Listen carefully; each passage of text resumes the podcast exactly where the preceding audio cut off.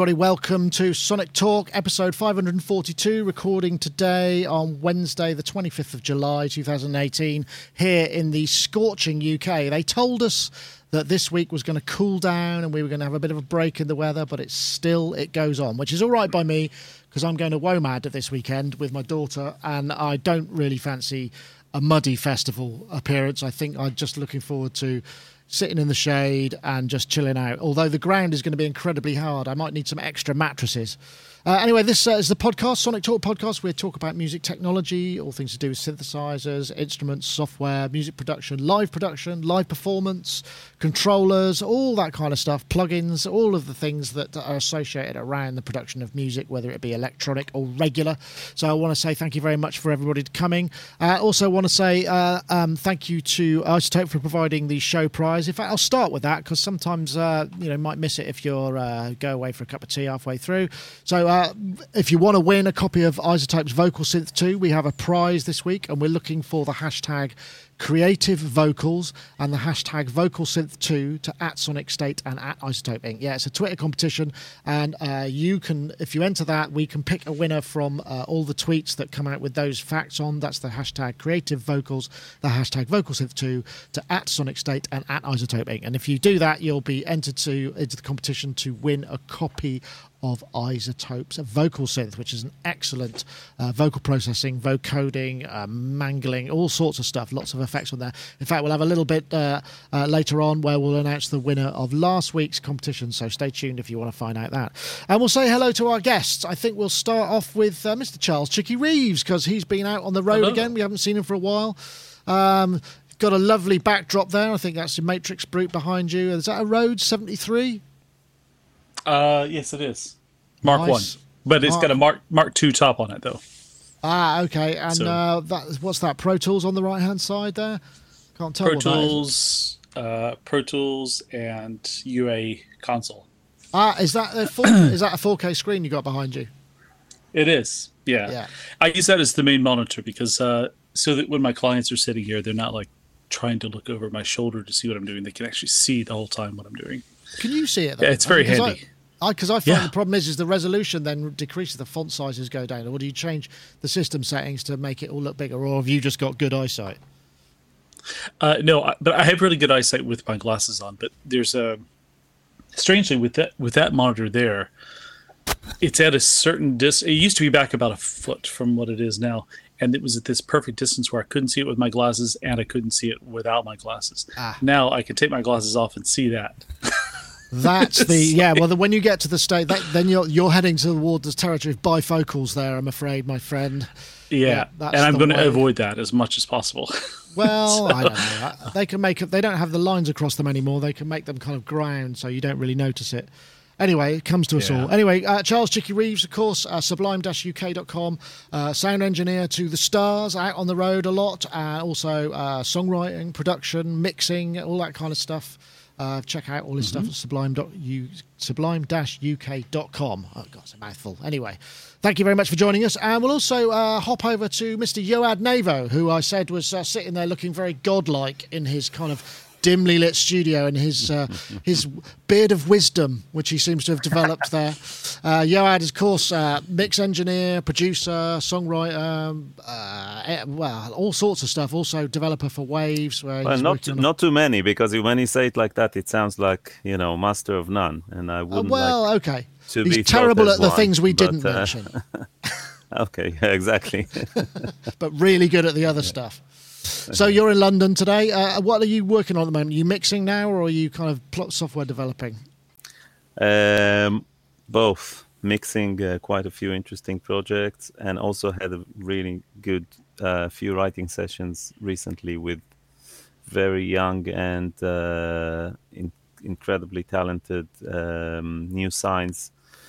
Uh, for a few labels, I can't I can't name names, but no, sure quite get, amazing. Do you get a lot of that stuff where people come into the studio and, and develop the ideas and, and you know that's your kind of you sort of help them realize that stuff? Is that yeah, I do that a lot. I do a lot of songwriting from scratch, which is my preferred way of working with, with new artists because you just jump in the water and you write the song. And then it's amazing how I can get along with a 17 year old you know, after 40 minutes. You know what I mean? And we have a lot in in common, which is the the track that we're working on.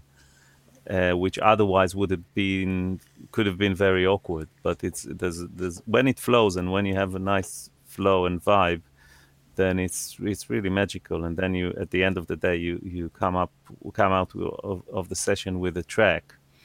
Uh, that's what that you know. It never stops exciting me, uh, even though I've done it quite a few times now. Yeah, well, it's the the, Uh, the international language of music, of course. Uh, exactly. Breaks just, all. uh, Uh, yeah. yeah, just Oh, love that it. sounds really good fun. Really good fun. Yeah, it is. It is. And uh, we also have Mr. Matthew Hodson. Uh, Matthew Hodson is back in his. Uh, that's I can't tell because this new monitor I've got, the color balance is really off. Is that kind of are those purple walls? Are you going for the kind of uh, Yeah. Prince vibe in there? I don't know. um, I don't know why I chose purple. I did spend a long time thinking about it. I used to work in a studio in Hackney, um, and there I used to engineer for some great, great producers, and all their walls were purple. So maybe I've been inspired by that um, over the years. I don't know. You've got you have a purple backdrop too, don't you? When you're doing Yeah, well, uh, we use. Uh, it's not. I haven't switched the lights on today, but um, we use purple a purple wash LED light. So, per, uh, and, and it's purely because it's it, we experiment with lots of different colours, and it was the best colour for for less noise in the video when you've got the Ah. lights dimmed down. So it's, it's it's a good colour for working with video, and it seems to have just stuck. But yeah, I mean, uh, lots of uh, BBC use it as well. I think uh, in a lot of their studios. I think it must be just a good colour for video. I quite like it. It, it I don't know. Uh, there's no windows in this room, unfortunately. I couldn't put any in just because of the amount of noise that would come and go from it. So um, I had to entertain myself with a color choice, and I went for I went for purple. It does the job. I don't go too crazy in here, um, but usually I've got the lights dimmed down a lot more anyway when I'm working. But I've just just been doing um, a live stream. Literally just finished it about an hour ago, and I've had to have all the lights on in here and brighten it up a little bit so you could see everything that I was doing correctly. And it suddenly got really, really, really hot. As you can imagine. Yes. Oh, so what you been? So you've been fire, you fired up the modular and uh, whatnot. Yeah, yes? yeah. Just working on. Um, managed to set aside some time really to start on the EP, my first EP for Fat Cat Records, and um, what I did, I, I stripped down the studio and I've reset it all up. So I've got MIDI controllers here. I've got Euro rack behind me here. I've got all my effects, all my Eventide and Big Sky and delay pedals, and then mixer over here. So basically, I'm just, you know, what it's like when you're starting new music. It can, it can be a little bit overbearing to just kind of sit down and start just jamming out anything. So I thought I'll start with sounds. I'm just starting with palette of sounds. So I'm working with bass at the minute, trying to find some really great bass tones and distortions to go with it, and just just building up some really interesting sounds that I can use and throw into the pot when I start composing. Really, Right. Okay. So is that is that working at the moment? I, I asked that question as if I don't know. I know it's working because I've said Yes. you press play and said, "Is it coming through?" So you got a patch Oh, running is at the it? moment. yeah. Is it running? Can you hear that? yeah. So that yeah, that's. Uh, I can't actually hear it. um, so that's uh, Schwayman VCO6 running through the Torcido um, by Roland, which I've created my own bespoke stereo distortion patch within there. And I'm also using the Forum SA toner, which just for a little bit more distortion. and I'm combining all of those together um, through a compressor, sort of gelling them together really nicely, and then through this uh, WMD Overseer filter at the minute. It's interesting. Th- Those those Roland uh, the Torcido, the, the it's quite Yeah. vir- it's like vir- virtual Euro rack, wasn't it? Where you can then Yeah. program.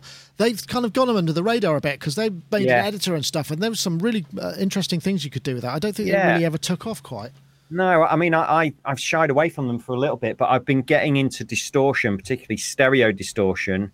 And um, I just realized that these, this, the Torcido is actually built around distortion. So, um, yeah, I bought it about four months ago. Um, and then I've just really got into just building patches within it. it. It's really interesting what you can do with it. I'm really enjoying it. Um, it gets hot very quickly I've noticed that, and a lot of people saying that it uses up a lot of power when it's racked inside of Euro rack land. Ah, But, um, okay. I'm liking it. It's great. I think it's cool. I'd like to It's see a- more. I'd like to see actually if they're going to do any more with this kind of stuff, Roland. It or- would, it would, it would be a good idea. I mean, it's almost like a Nord Modular kind of vibe, isn't it? It's like a Yeah. tiny little Nord, Nord Nord Modular that you can program Yeah. up. And, you know, um, Nord's so so ahead of their time. Nord when they brought out all that stuff, the things you can do on it on a Nord, fantastic. Right. Excellent. Well, uh, we're going to go for something slightly. Uh, well, actually, let's start with uh, let's start with the new release of the week because, uh, as we know, the Drum Brute Impact came out, and I'm going to play a video that I did with as, as a little jam with, uh, rather than to, to, well to begin with. So I'm just clocking up the uh, arpeggiator and the grandmother because I published that review this year, and I was just triggering the arpeggio at random steps, so which is Nice. why it. But, but it's it's actually not a bad little machine. I can't remember what I do next. Probably something really embarrassing. But yes, that was that was the unofficial video for the launch of the uh, uh, Drum Brute and the, the Drum Brute Impact, and the uh, official launch has got the same slightly tangential marketing approach that uh, uh, Arturia have employed um, over the last couple of releases. They're very fond of uh, having dancers involved, and uh, this dancer is to dance. Uh, although it's it's bordering on the slightly uh, slightly exploitational imagery, I think, but it's still this is the drum brute impact anyway. That's really not the, the case in point. So uh, analog drum machine, ten voices, based on the drum brute, but with completely different voicing, same sort of uh, sequencing. Really good sequencer actually. I think the sequencers really kind of feels like it makes a lot of sense. Unfortunately, no P lock or anything. But this thing's only 279 quid. Anyway, it goes on. You know, the dancer gets more excited, and the uh, the the beats get more exciting, and it all kind of builds up. And you're, I think the idea is then you just you're you're, you're thinking, hey, if I get one of those, that might happen at my house. Probably not, though. I'm, I'm guessing. I know, Charles. Um, you've got an Arturia thing there. I mean, have you tried the drum brute? I mean, is it something that's? I mean, it, the, the analog sounds. I mean, limited though they are, they're massive. I have to say. Yeah, yeah. Uh, well, I think so. This one has this one has the uh, distortion, and the drum brute has the it Filter, yeah. filter sweep or something. Yeah, it's got Yeah, a resonant uh, filter. I actually, yeah, I thought about buying the the drum brute, and then I saw that this was coming out, and uh, I think this is actually what I'm going to get. I, I want a dedicated drum machine instead of just using Ableton or my Korg Volca Beats or something like that. Um, but uh, yeah, it's a shame about that video because it's basically, you know, trying to use sex to sell it, and it's it's sort of bordering on that, isn't it? And I think that's a little bit Yeah. that's not so cool these days, and it's not necessary because it's Yeah. you know it's quite a good machine, but But you know, they're French, so. it's art. no, it's art. Uh, uh, but I, but yeah, if, if they'd taken that out, taken her out of the video, I, I think it would have sold itself. It's such a great sounding machine. Um, I'm really excited about it. So when is the launch of that? Do you know? I well, it's launched. I think it's going to be in the shops in. Um, I think it's like next month. I think it's pretty close. I mean, they're. I think they're on in the boat or at customs or whatever in many territories. Uh, I've just reviewed it, and uh, I have to say, I, I initially I was a bit like, well, I don't know, you know, it'd be nice to have parameter lock on this sort of stuff. But then you think, well, it's a 279 quid drum machine, and once you start getting into it and bust and breaking out some of the individual sounds and putting them into effects, it really starts to make sense. It's just you've obviously got a sort of limit. The, the analog sounds are a limited palette of sounds, certainly just as a mix out kind of thing. Obviously, if you break things out, then you can Yeah. affect them a lot more. And I guess that's what peop most people did with you know 808s or whatever. So it definitely has a, a kind of vibe. Um, but yeah, Yeah, I definitely. I, I mean, I'm, I'm really, really interested in getting one. Um, right. I, I love the idea of it. So yeah, I don't, I don't see why not. And I, and I was only, I wasn't completely sure about the, uh, the drum brute, but this I'm definitely inter- interested in. I, Yeah, I that- love that that color effect. That's really nice. It's a really nice sound.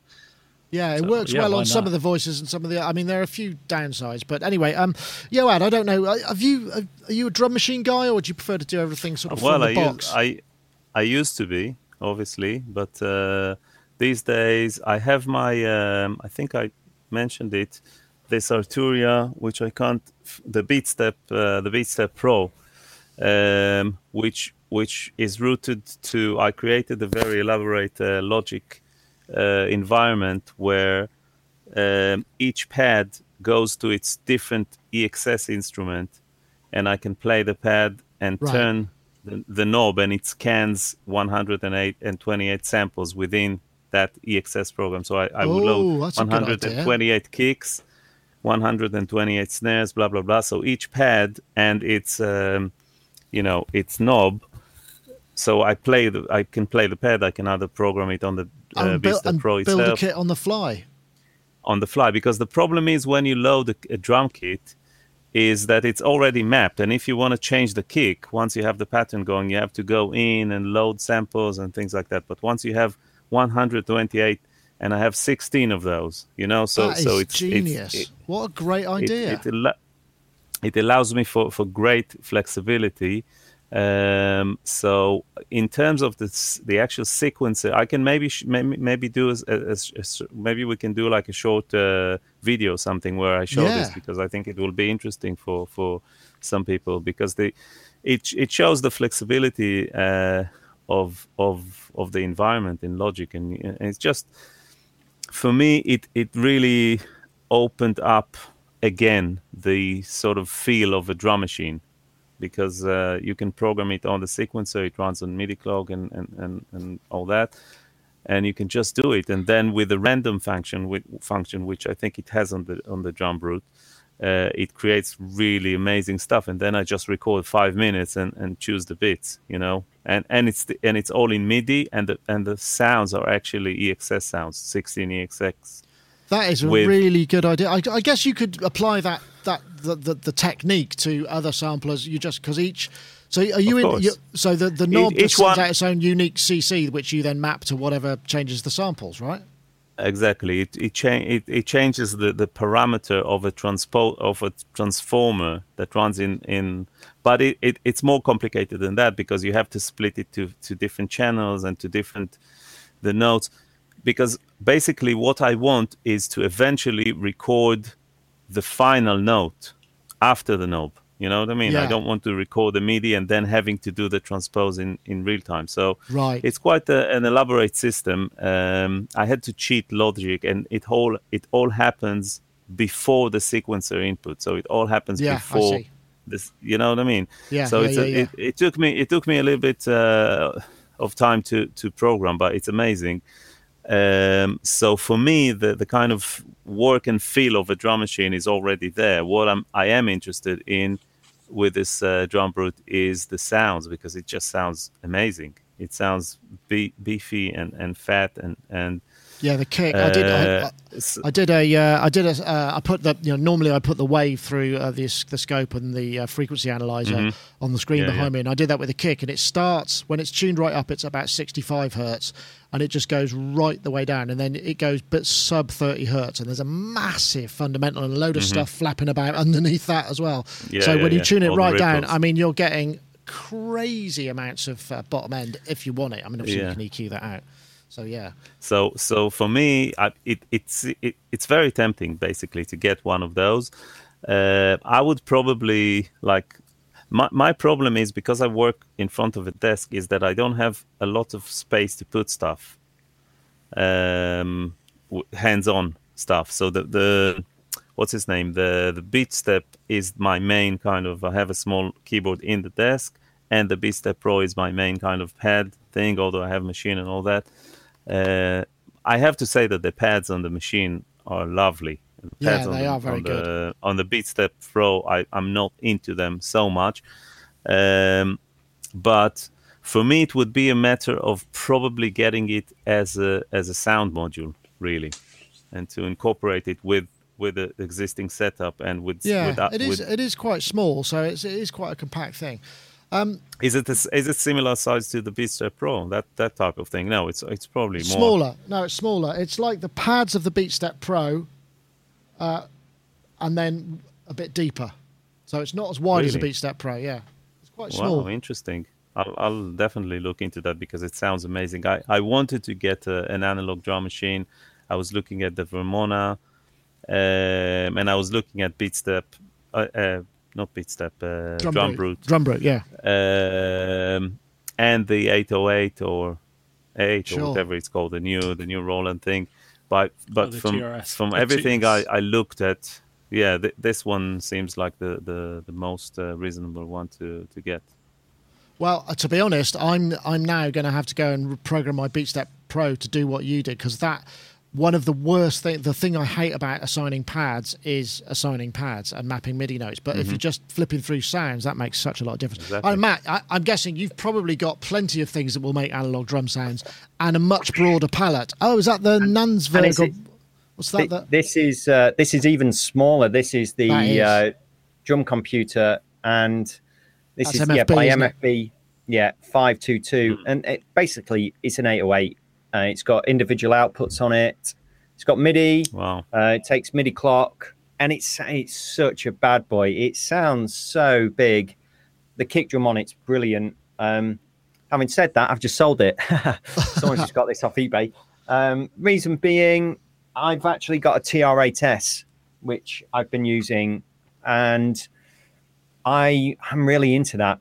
Basically, because you can perform with it. It's got filters on it, it's got effects on it, and that's a big thing for me when I'm going out playing live. Having having a machine, a drum machine that you can add effects on, you can filter on the master or individual things, and also when I'm in the studio working with a lot of electronic artists, um, we want to craft sounds quite quickly, and the starting point might be an 808 or a 909, but we might soon want to sort of tweak it into something completely different, and you can't really do that with something like this, bless it. Um, but it's still really cool. I really like. I guess Sorry? also um, because you've got uh, all that modular stuff. I mean, the TR8S, you just bung. If you make a really nice sound of the modular, just sample that in, and then you've got that in a kit. So it makes a lot of Yeah, sense. Yeah, and it, it syncs as well to the modular really easily. It's got, um, I think it's got its own dedicated clock in for it, so that's just really good. What's also interesting about the TR8S, again going back to misusing equipment, is you can load longer samples into it. So you can not meant to, but you can load small loops into it, and if you've got those loops kind of running at the wrong tempo, drum rhythms and things like that, you can get some really interesting percussive stuff going on just by changing the tempo and the and the samples kind of yeah, because it doesn't do stretch, does it? It doesn't do. Uh, No, it doesn't. um, Yeah, that's right. stretch or anything. but Have by, you- by have you putting Yeah. Have you come putting them on each step Yeah. it's quite interesting Have you come across the uh, the the drum brute or the? Uh, the- well, you won't have come across this yet, but yeah i i had to play with the drum brute when it came out and i'm a big fan of Arturia. i've got i've got the beat step i've got the i've got the micro brute as well love this thing again connects to the modular really easily with cv and gate um but the the drum brute for me ah tho- those sounds just didn't they didn't set my brain on fire. I don't know what it was the, the kick and, and the hi-hat and that it just didn't do it. This looks like they've maybe took some of that on board and and the, Yeah, the it's got more bite to it. This has definitely got more bite. more bite. I think that's what it is. Um but for me what you know what i'd really like to see on something like this is i'd like to see maybe two or three of the first channels being just kick drums. So you could have kind of three different kick drums because ultimately they're, they're the thing that we always ask ask for you know what does the kick sound like on it? What does the snare sound like on it? Imagine if you had maybe two or three kick drums you could have maybe two snares you could have hi-hat open and close and and something else. I mean who really goes oh well, how does the cowbell sound on this one you know Yeah, I, I don't know why they put a cowbell on it. I, I personally, Yeah. I mean, and I say it in the review, I would have uh, preferred to have a rim shot and have a separate out for Right. the rim shot because you can use the rim shot to trigger. I mean, uh, in fact, David Ireland, when he did a review of the uh, not the TR8S but the uh, System 500 stuff, he had the TR8S running, and it was he was triggering arpeg. This is the trick I got from him actually because he was triggering arpeggios just from a rim shot pattern, so that the arpeggio would have just been straight, but he was just stepping through it rhythmically rather than just Right. by a clock division. And I really like that technique. I think it works really well. Yeah, uh, that sounds really interesting. But the ability to maybe have two or three different kick drum sounds running at the same time and bring them in, you could tweak Yeah. one as you uh, you could have one muted, totally tweak it for your next part of the set and bring that in. I love having a distorted kick drum and a clean kick drum happening at the same time as well. So to merge them in as well, just for different Yeah, I know what you're saying. content. Well, that sounds like the drum brute's more for you because that's got two kicks. I think it had two kicks, and one one was more yeah. 8080 and one was more 9090. I- Yeah. That's those are. But this impact's got the distortion, right? That, that yeah, that did sound that nice. excites me. And you've got it on the master, and then you've got it on indiv- per channel, basically. Uh, no, Um, not per channel. No, um, the color, the color, Yeah. some on the kick. Uh, the color brings in uh, a, a sort of distorted element to it, but it's not the same that's happening on the, the output. So, So you yeah, can it's have- not quite Oh, the same. You can have its own distorted kick, and then you can add the distortion on the master on top of that. Yes, but then it the distortion will be everything. You know, it's across everything. Yeah. But when you when you kick it in, it really adds this ma- quite a lot of smack to it. It's quite a nice character. I mean, you can go too far, obviously. And I was looking at the uh, the frequency range across the actual when you're running hi hats and stuff, and literally, you know, I've got a twenty to twenty uh, analyzer on it, and it goes past that at either end. You know, there's stuff happening below and stuff happening above. You know, the Right. the hi hats and the cymbals go like this, and then that's when you get to the end of the analyzer. You know, it's kind of quite. So there's plenty of top end content in it. But yeah, 279 quid. Hard to argue against uh, uh, Yeah, against right. that, really. Yeah, think it's gonna be a hit. I wonder if uh, Behringer is going to come up out with a with an analog drum machine for like 70 quid or something. Well, the uh, 808 clone that they did, the 808 one that they showed at Superbooth, that's analog. How Um, is that sounding? I- mean, in a room through a speaker, you know, not ever having owned an anal- a, a, an 808. I mean, it sounded all right. You know, it sounded like, and it has a um, it has a what's it a transient shaper, which you can apply Hmm. to individual tracks, so you can get that kind of smack. I mean, I don't Well, know when it's going to be both- coming out, both obviously. attack- both attack and sustain kind of thing because I find the sustain function on transient designers or transient processors. I use it a lot on drums, a lot more than the attack because for the attack you have compression, you have EQ which can emphasize different parts of the of the kick drum or snare drum.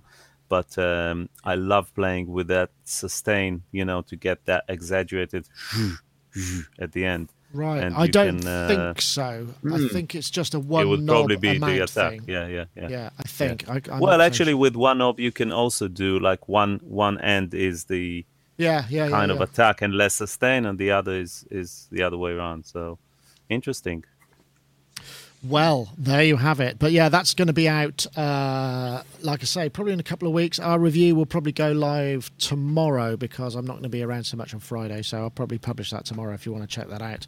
Um, okay, so uh, I think what we'll probably just do is uh, the competition for the iZotope, if that's all right with everybody. So we'll just refresh everybody's mind about what Vocal Synth can do. I'm feeling good. So Vocal Synth 2 redesigned interface, new BioVox module which uh, gives track shaping, vowel shaping, uh, vocoder, improved bands, uh, CompuVox as well for glitchy computerized vocals, and TalkBox. I mean, all these modules have very strong flavors, pitch correction, pitch snapping, all kinds of stuff, more vibe as it says, uh, lots more effects, and also uh, the effects are reaudible. Lots and lots of presets in there. So do check out uh, iZotope's Vocal Synth 2. You just need to go to izotope.com forward slash vocal synth. You get a 10 day free demo there. And we've got a competition for this. Uh, I already said what the competition was, didn't I? What am I saying? I, it's because I've changed things up and I'm so set in my ways. Uh, we have a winner for last week's uh, episode 451, a, a chap called Frank. Halayko, uh, and his Twitter handle is F Halayko. That's H A L A Y K O. And it says, uh, Give me the five vocal synths so I could get my voice out into the world. Thanks, iZotope, for the great software and to Sonic State for the awesome videos. From Canada with love. So, uh, anyway, well, if you get in touch, uh, Frank Halayko will be able to pass you on to iZotope. We'll be give you a copy of Vocal Synth 2, and we thank them very much for their sponsorship of the prize this week. Right, uh, here we go. How do you feel about? Uh, oh, that's not what I was looking for. Excuse me, it was this one. How do you feel about um, 808? It says this great headline: Roland announces second 808 inspired sneaker, and obviously some bright spark in the comments says great. So now there's a pair; you can have one for each foot, but I think it's a variant, so there's different pairs. So there's the colorization. They've uh, gone into partnership with Puma, who've created this uh, new. The, the Puma RS100 Roland, and there it is. If you're into, uh, lots of people are into trainers, sneakers, whatever you call them, uh, and collect them. And this one will set you back. I think they're going to be uh, available in August. Hundred bucks, you know, hundred and thirty dollars, and uh, the RS. There's an RS zero and an RS 100. So black and white vibrant orange. And it's an interesting idea, this kind of idea for music technology clothes. Because I mean, you know, as a reviewer, and many of us who are involved in music technology and maybe endorsed artists or whatever, we get T-shirts all the time. You know, so we're quite used to the idea. In fact, Charles, are you wearing a? No, that's that says sports. So it's it's probably not a uh, musically inspired music tech T-shirt. But I know you could. I quite like the idea of this. It's sort of the idea that uh, 808 could can become fashion as well. I don't think there's anything too Yeah. cheesy about it. Well, two things. One, I, I, this shirt is my ironic I know nothing about sports shirt because I tend to spend a lot of time with people who are following football and I have no idea what's going on. The other thing is, uh, as far as Puma goes, I want to tell them, please take my money. I want one of these. I want Really? a pair of these shoes. I really do. Yeah, I really do. And I and I I will be very happy if anybody were to stop me on the street and say, "Hey, I know what those are." Yeah, I'm really excited. You want to get down with the kids with your 808 sneakers, really? Wow. Okay. I well, do. that's. I'm not sure how appropriate that is of men of a certain age, but you know, I think you you would wear them well. I think you're, you're still Not the bad, right side of. You're still, yeah, exactly. You're still the right side of that, so that will work. Yeah. Um, I well, know, I, I I, think I think that, that that anyone who knows what an 808 is is must be over a certain age anyway. You know what I mean? So That's true. Yeah, well, that's a good point. I don't know. I don't know about uh, um, fashionable fashion items in clothing. I mean, there was. A, I remember there was a, a series of uh, bathing suits which were sort of 909 and 808 kind of screen prints, which looked really good. I mean, they're quite cool actually. But it was it was very much. It was almost like I'm the DJ's girlfriend, or do you know what I mean? It, and, and the models were delightful, obviously. but it was an interesting idea. I don't know. I, um, Matt, you're kind of much more down with the kids in the fact that you're teaching a lot of them. Do you think any of them would go for this kind of thing? I don't I don't know if they if they would notice if I rocked up to the classroom with a pair of them, but you know, regardless whether these were TR808 branded ones or not, I I just think they are brilliant. These are the ones that I'm going to go for. They're they're the 09, I think. I just think they're hmm. I just think they look really cool. I really like the colors. I've I walk around in a pair of bright yellow trainers currently. Um, so I like anything with a bit of color. Having said that, these are mainly black, but I think they look cool, man. I think they're good. We're getting a lot of great uh, great suggestions via the chat room for um, for themed clothing. Uh, let me see. Uh, uh, where was it? Where did I see it? Yeah, the Moog. Uh, hold on, Moog flip flops here. There's Priscilla Hughes. Hold on, I'm just trying to. Where has it gone? Uh, Well, Behringer Cowboy. But that's a good one. How about this? Behringer Cowboy boots. Uh, Yeah. Where's the Moog flip flops?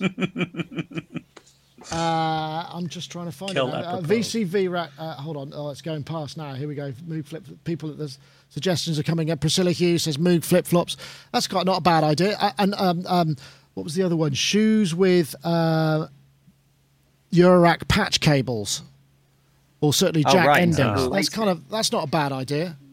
yeah, Yeah, would that be nice for taking it too far if I if I took all my laces out of my shoes and used patch cables instead? Would that be is that taking it too far? I don't know. You could. The cl- they do Oh. cloth ones, don't they? Which would be a bit more flexible. That's yeah, I've got some of those, the braided ones. Yeah. Yeah, I that might think- work. I think that might be the equivalent of wearing a keyboard tie, but more niche. Oh yeah, keyboard ties. That that yeah. Can't That, that. I mean, that, to be honest, that's the only thing that I can remember that is kind of music technology related clothing that I that I can think of going back over time. The keyboard Well, I- I- and that is really dodgy. I think I, sh- I think I'm I'm gonna wait until these clothes are actually functional, so they actually can make music. So when you step on on the left foot, it generates a kick, and the right foot generates a snare, and your gloves are the hi hats and Yeah. whatever, and and then you can you know I'm I'm gonna wait till that happens. I, I'm sure it's around the corner. Uh, there are I there just are had this trainers image that of have. uh, John Travolta walking down the street, you know, in um, Yeah, exactly. And, uh, with your Saturday own Night with Fever. your own beat. Yeah. He's doing the hi-hats with his hand. oh, we should point out actually that uh, I think um, there's a number. I think it's Make Noise that do socks, and there's quite a number of uh, companies that do kind of things like socks and under underpants and stuff like that, which is kind of uh, uh, kind of funky. You know, it's more understated, unless perhaps you're wearing socks with sandals, and then you can say it loud and proud. But I know that's quite an interesting idea. But it's generally but you know, this is another level of kind of, uh, I guess, cultural validation of music technology, which is quite an interesting kind of concept in itself, I suppose. Um, Yeah. So yeah, I don't know. Um, I, I don't know what else I would wear. I mean, there, there was the because I, got the I got uh, with the Moog grandmother, which went back today. Otherwise, I'd show you. Uh, there was a Moog Slinky, and I think when it originally came out, there was a Moog denim jacket you could send in a voucher for. I don't know. Moog denim jacket reminds me of uh, uh, those sort of uh, late 40, early 50 somethings record executives with the uh, the leather jackets and doing the Harley Davidson thing, which I, I, I remember when I was doing the uh, doing the, the, the touring thing, you know, doing uh, when I was in my youth doing um, PA circuits and promotion circuits, we would end up inevitably in the uh, restaurant after the you know radio show or whatever it was with the local record company representative who was invariably wearing some kind of Harley Davidson leather jacket and all of the stuff, you know. So there's a, it's like part of a uniform. So I think you've got to be very careful because it can be quite cheesy quite quickly. Uh, of course, uh, we're all uh, very soberly dressed and uh, not wearing anything too uh, outrageous. So I'd just like to, to say that. Um, uh, well, with th- th- that whole kind of concept about uh, cultural um, uh, uh, validation is, is interesting because uh, there was this this piece of news that came in, and I found this on Peter Kirn's. This is Kraftwerk. And they are uh, they're just starting out. I think this is Space Lab, which is one of their tracks from some time back, and uh, doing the gig. And then they linked up with the International Space Station, which is a bonkers idea. So this is uh, the Stuttgart concert. Uh, they tied up with the European Space Agency. They actually sent an iPad into space with uh, the last sort of shuttle that went up. Uh, astronaut Alexander Gerst, who is right here. Here he is, and here's the iPad. Auf der internationalen Raumstation ISS. That's a version of Lemur running an, an as yet unidentified, unidentified synth, which he plays, and the first notes he plays uh, are coming up soon, which will uh, see if you can guess what they're going to be. You've probably seen this news item, so you know. That's bonkers. 400 kilometres in space.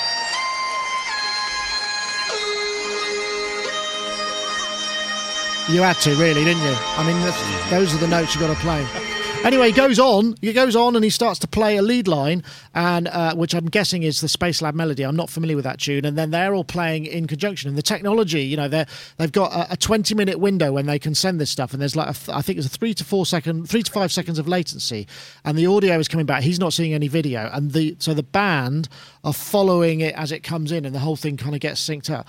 I just thought, you know, you know, you've made it as a band when you're being jammed with in space by an astronaut. I mean, that is bonkers, isn't it? I don't know. What do you think about that, Yoad? I mean, that would be that that would be I- kind of I- getting there. I had a, a little tear in my eye when I saw this. This is was for me it was really moving because uh, like electronic music and space and space age and all that and the 70s and the 60s and it's all coming together and the sounds I love I love the concept of like sounds of the future from from the 70s. You know what I mean? What what would sound what would the sound of the future would be like and that's all the moogs and and the and all that uh, and and obviously Kraftwerk uh, were pioneering uh, all that all those sounds and all those uh, kind of sequences and them and Tangerine Dream uh, and for me to, to watch it it was just absolutely amazing because uh, it's it's everything together it's that era and space and it's happening now like 40 years later and i don't know there was something about it that is really nailed it on the head for me Yeah, it's an interesting. I mean, it, it feel. I mean, it made a few news things, and Peter Kirn on CDM Link uh, did uh, a piece on it and, and talked about the whole kind of concept, and it's quite interesting. But it, it I, and I, th- I guess it made the wider news. But you're right. I mean, it does seem very. I mean, uh, it, there's a few firsts here. It's the first electronic music instrument in space, and the first live jam between Earth and orbit. So there we go. I know, Charles. I mean, this seems like the sort of thing. I mean, you do live electronic music events. I mean, if you had that lined up for your next uh, OMD uh, or whoever, you know, uh, concert, that would be a pretty awesome thing to be part of, right? Yeah. Well, uh, Andy from OMD is, is friends with Tim Peake. And uh, I'm sure he's still going to be jealous of this because this is pretty amazing.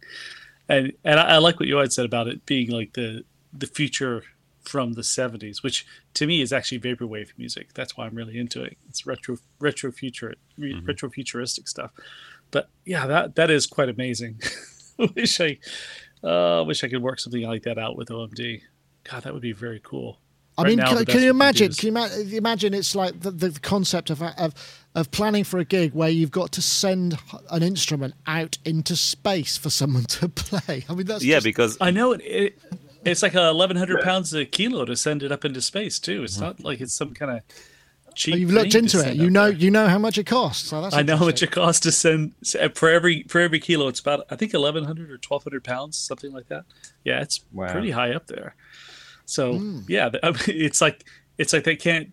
They have to think about absolutely every uh every Ram. little bit of weight. You know. Um, so just, yeah, I just- oh, by the way, can you stick this iPad? Yeah. I ahead. just want to add um, that it looks like from the screen, it looks like it's a proprietary. Um, It's app. Lemur. It's Lemur. It's a Lemur yeah, but they, but but they've they've arranged the the notes in a way that it will play the the sequence that is right for the song. So Ah, so okay. they kind of allocated the so they've there's been some planning Yeah. um in, in order and I'm just imagining the amount of security checks and and bug and QA that it's that this app and this uh, skin have gone through by NASA in order to to to make it uh, kind of safe to to send it to space. You know, Yeah. so so to make sure that no one can from his iPhone here on Earth can take over the the spaceship. And, yeah, wow! Imagine the it's real James. Bond stuff, isn't it? That I know, Matt. I- It's a it's a great idea, isn't it? I mean, imagine you know the being that guy. I mean, Oh, it's you know what man, was it? you- Tim Peake who did the he played? Did he play He um, played- Space Oddity? David Bowie, didn't he? Yeah. Um, but can you imagine the amount of pressure on this guy to get those notes right as well? I noticed like he slowed down towards the end just to make sure he got that. You know, if it was me, I'd probably screw got that last note wrong. Dun, dun, I wonder. dun, I, Yeah. Oh, Yeah. I wonder if uh, if velocity works the same in space. Oh, nah, hold on. That's a ti- show title. Oh, yeah. I In think they spent nobody- months training underwater with the iPad, probably. Okay, Yeah. in space, no one can. Uh, yeah, uh, in space does velocity No work? Okay. All right, so or some title. derivative of that. Yeah, that's I like that. Oh, I'm sure I wrote something I mean, else down. What an honor, though. I mean, just play not only um, not only playing from space, but playing with Kraftwerk as well. You say Yeah. you made it as a band, but you've made it as an astronaut as well. You know, to have said, "Oh yeah, I did a I did a gig once with Kraftwerk from space." You know, Yeah, no that's that's the line, what I isn't mean? it? Yeah, just toss that one in there. Yeah, I like the idea of that. That's a great one. Yeah, absolutely right. No, brilliant. And more of this kind of stuff. But it's interesting because I mean, it, you know, I'm surprised. Even you know, it's 400 kilometers above sea level, so it's not. I mean, it, it's a long way up. But I, I mean, I was th- expecting it to be like you know 20,000 miles or something. But I guess it doesn't. You know, in in, in mid It's a orbit or lot. level, Believe it's me, still it's a lot. it's a lot. But so it's three to five milliseconds um, delay for sending the audio back. Isn't all that bad. Apparently, he had a feedback. He had audio coming back, and the engineers of front of house had to ride the faders to make sure it didn't start feeding. I wonder what feedback sounds from space sounds like from hmm. space. That would be, yeah, Sounds like Yeah, a flanger, I- probably. You know what? I didn't see an audio lead on his iPad. Maybe it was there. Bluetooth. Yeah, Bluetooth. Oh, is it Ableton Link. Oh, even Frank. Yeah. Does Bluetooth work in space? Wow, now we're Yeah, getting into all right. sorts of ex- Doesn't- random Doesn't concepts. even work in my studio half the time. Bluetooth. it, it, it does. Bluetooth Bluetooth does work in space, but it becomes yellow tooth actually. Ah, very good. Good. Okay, right. Um, there was one other thing that I wanted to get in here. Did you see the? Uh, this is a video that was shot at Summer NAMM by Sound on Sound, uh, which obviously then came out. a bit No, later on. no, no. What is it? It's well, this is the brand new refresh of the fader port. So the fader port has been one of our most popular products. It's a control surface for, of course, Studio One, but a variety of other DAWs. And uh, now, you know, in the last year or so, we've put out the fader port 8 and the fader port 16.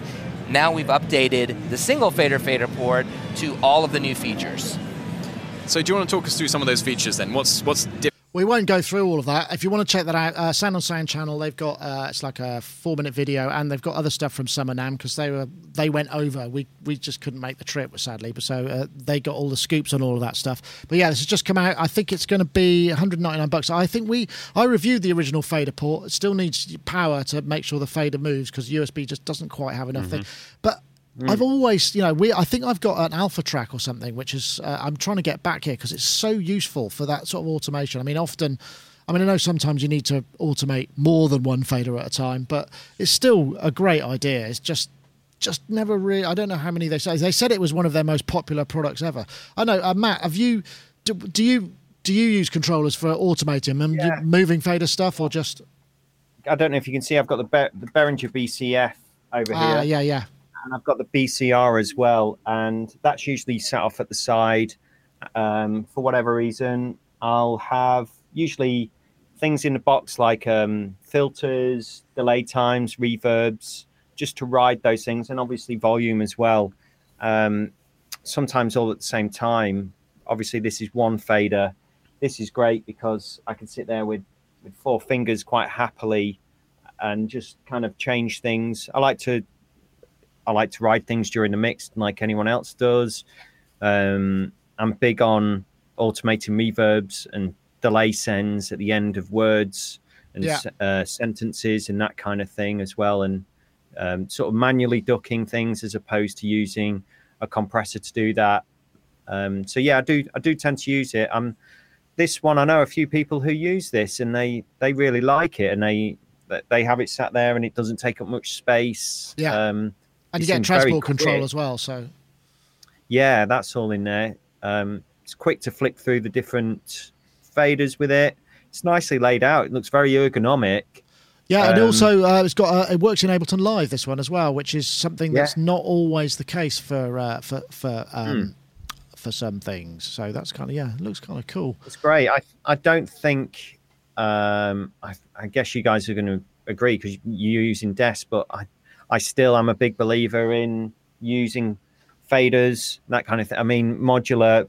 One of the reasons I got into it is because it is so tactile and and you got to reach for it. And there's also the restrictions that it brings as well. In that you've got two hands and there's only so much you can do at once, which which presents the music in a particular way as opposed to having loads and loads of automation going on as well. Interesting thought. Um, I'll come to you, Charles, because I mean, obviously you've got an analog desk there. I don't know if it's got kind of VCA automation in it or anything like that. I mean, what do you are you a drawer or do you like to actually, you know, have a moving fader? If you or have you got anything moving fader? I don't have anything move. Not not not here. I mean, I have my Digico desk, but that's out on the road, um, which is obviously moving fader. But this this analog desk, no. Um, I like to. It depends on how many recalls I have to do. If I have to do a lot of recalls, like if I'm working on a soundtrack or something like that, you know, massive amounts of recalls, um, I will draw stuff.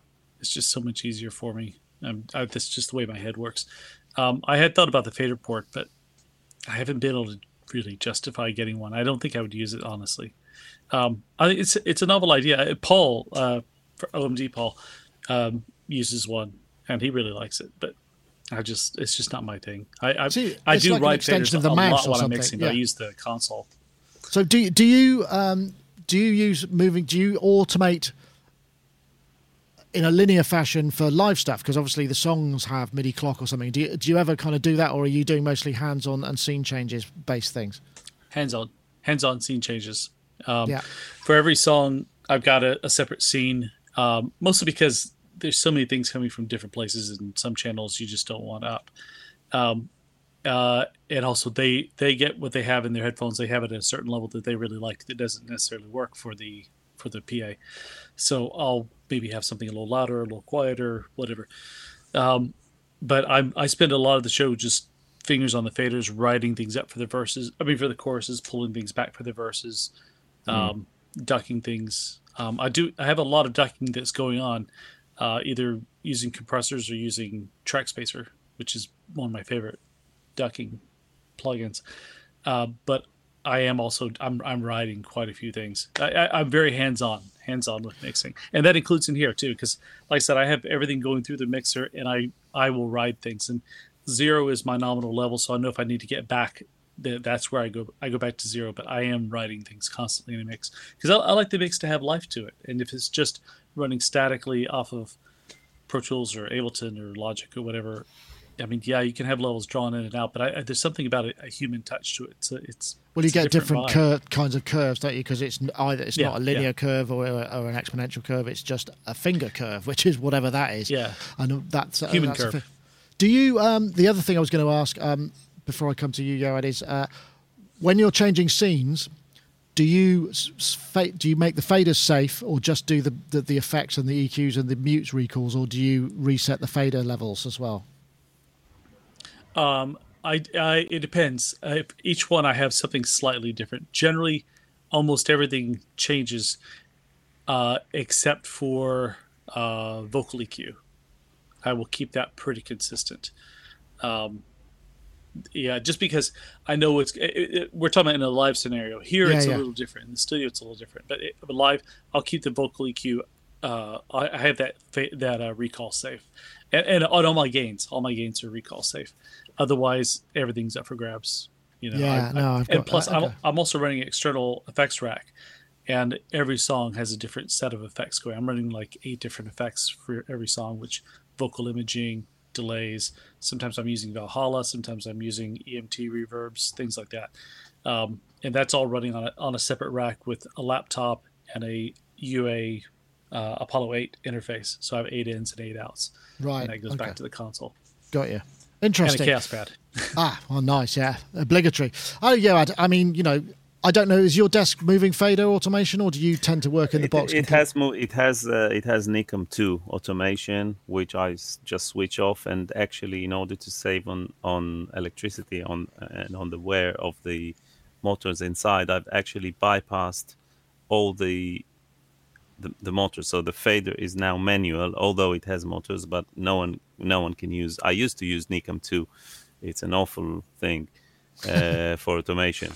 Um, so no, the the answer is no. What I am playing with the toying with the idea of of doing for years now is to buy one of these um, either big Tascam, you know, the 24 fader ones, Oh yeah, which I is remember. Were UE they- were they compatible or something. Right. and uh, buying two of those, or maybe three even, taking them apart and putting the faders, the moving faders, inside the desk, basically turning the desk into like a duality kind of thing, where I can, because I can bypass the audio on the fader, so it so it doesn't actually get to the fader. Uh, and then use the faders just as controllers for, for Logic or Pro Tools. So this is definitely projects that um that, that I will get into at some point. Uh, Interesting. just- so they just- just be yeah. MIDI CCs. Yeah. yeah, exactly. Oh well, that, Um, that, uh, one thing that's worth pointing out actually also about this uh, the fader port is it supports up to 1024 fader resolution. So if the DAW supports it, then you've got a nice resolution. It's not just 128; it's a 1024 fader resolution, which gives you kind of a bit more. You know, that's one thing that you know early early controllers were pretty much just 1024. They, Yeah. um, then Yeah. they went to uh, uh, it's, it's, uh, sorry, is 128? Is, is 1024 14 bit? I'm not sure if it is. No, um, it's Was it eight? no, Yes. it's uh, it's eight bit. 8 bit, okay, which should be enough for most, I suppose. Yeah, yeah. Uh, but I think that's coming out soon. Uh, there was also, I mean, inevitably, um, Behringer uh, have got something not quite the same. It's got a lot more functionality, which actually also looks quite interesting. But I know their X Touch series Yeah. took a while to come to market, so I don't know where they are in terms of when it's ready. But this has got a little scribble strip that looks like the same one as the X32 and a load of function buttons. Yeah. Jog and shuttle wheel and that kind of stuff. Which that looks kind of pretty useful as well. Uh, probably a bit really bigger good. probably a bit bigger. I don't know what the uh, other ones are.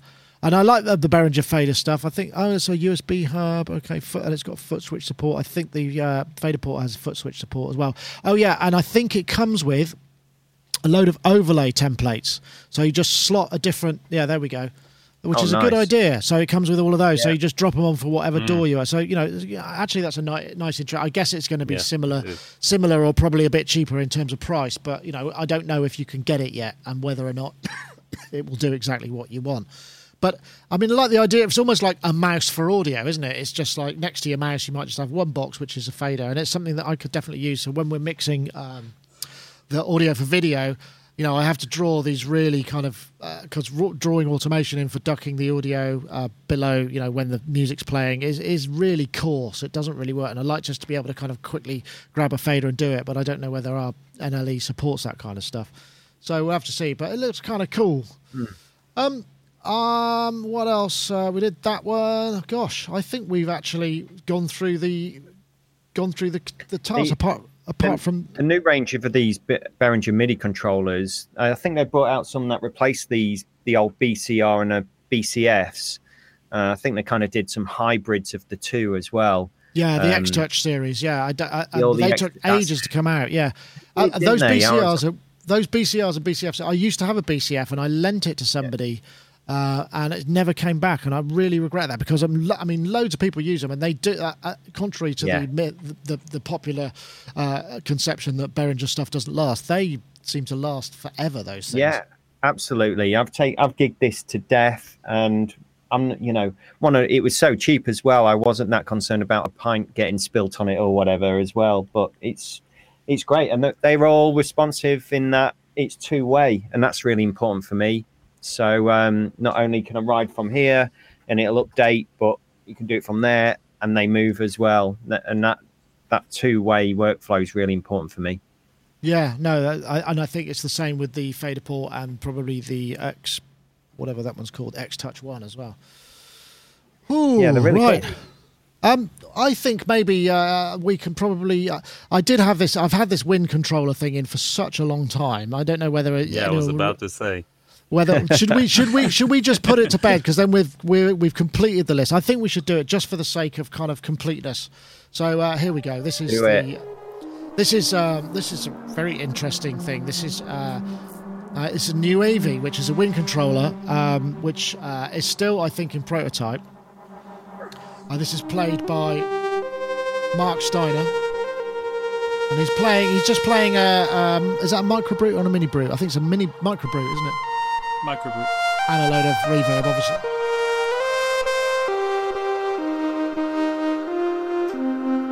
And it's really, I mean, it, this wasn't really. The idea of this video, I think, was just to demonstrate how expressive wind control could be generally. And as we've seen, you know, the Roland uh, Aerophone and uh, people use a lot of these stuff, and they do sound great on uh, analog stuff. I, I suppose I should have done it last week because uh, last week would have been uh, when we talked about the Aerophone. So um, I, I'm going to ask you, Charles, first because uh, you do a lot of live electronic music gigs. Do you ever have? Has anyone ever goes? I want to use one of these live, and has it ever made it to stage? I mean, not this On top controller. of that, I'm, I'm actually a horde player, and uh, I, I don't own one of these. it just, I, I mean, it's. I guess it's cool, but I don't know anybody who would use one. Um, I mean, I don't. Star know Wars band. would use one. Yeah, uh, you know, actually, about like in the late '80s, early '90s.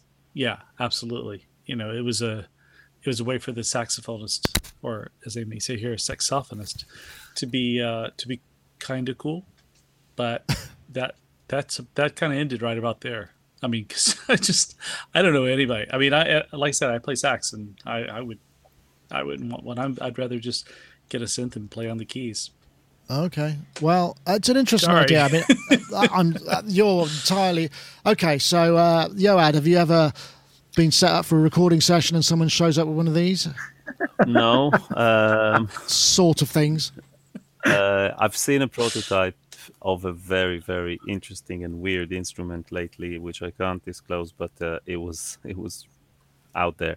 But um, but I think that the essence of this, for me, because I ca you know I'm not a um, wind instrument player, so I can play the recorder, you know. But uh, but for me, making the notes playing the notes would not be as easy as it is to, on the keyboard but i think that the main thing here is the breath control Yeah. so i'm wondering whether it's worth actually reviving i, th- I have a cs70 which has uh, breath control i don't know if it comes out of my of the midi mod it has probably not but maybe but i have a dx7 which i can try Haven't tried that for a while, but that could be a handy little thing to have. Just a converter, basically just a box that will convert breath control to through USB.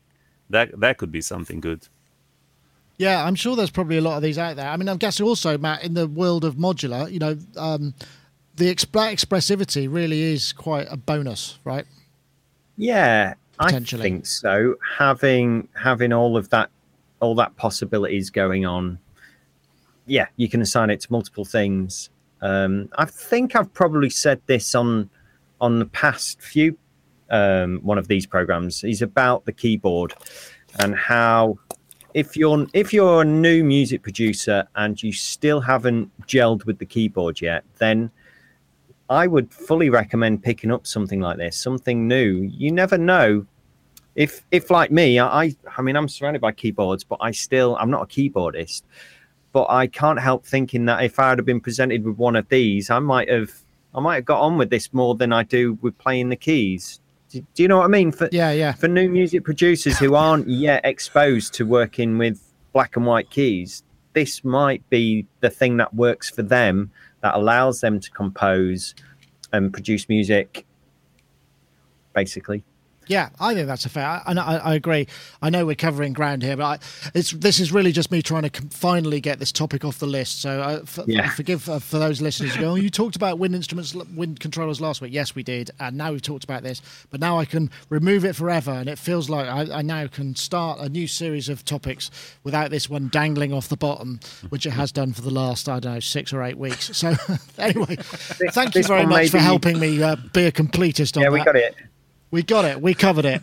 Uh, to some degree. Anyway, thank you very much, everybody. Um, Yoad, thank you for joining us. Uh, it's a pleasure having you as ever. I, I and um, thank you for letting us know about that. The way you use the BeatStep Pro, I am actually going to uh, have to experiment with that, and maybe we can. You're right. Maybe we can do a video. That that would be really interesting. So I hope you have a good week and uh, productive, and your air conditioning stays working.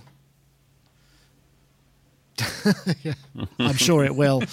Uh, anyway, thank you very much, Yoad. And also, Matt, thank you for joining us too. Uh, I'm guessing uh, you're in the summer holidays now. Are you going anywhere nice on your holidays? That would be a hairdresser No, I'm- question, but that would be a bit pointless, wouldn't it, really? Well, I'm certainly not going to the hairdressers, that's for sure. Um, no, I've I've dedicated all this week and next week to working on my EP and writing my stuff at this moment in time.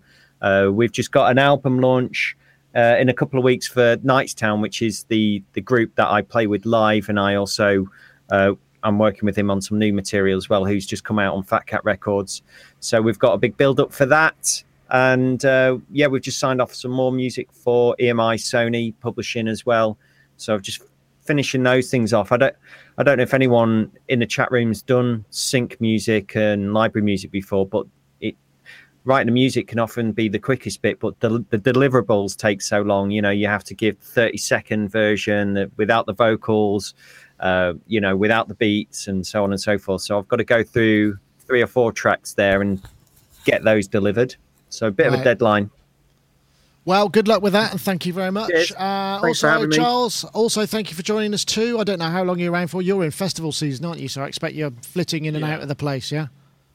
Yeah, I'm off to off to Germany this weekend, Germany and Belgium. Then I'm back, and then I'm off to some other festival the next weekend, and then I think I'm off for like a week or something like that, and then more festivals, and then a couple of cruises, and then Ah, and all cruises. and all that time I'm trying to do this big movie project thing. Um, so we'll see how that goes. Well, thank you very much for joining us anyway. I know everybody's busy, so your time is always much appreciated. Anyway, that's it. That's uh, Sonic Talk episode 542 signing out. Uh, we'll probably see you next week, assuming any of us have survived this uh, heat wave that is continuing on. Uh, but that's it. Thank you very much. We'll all see you next time. That was Sonic Talk episode 542. Goodbye now.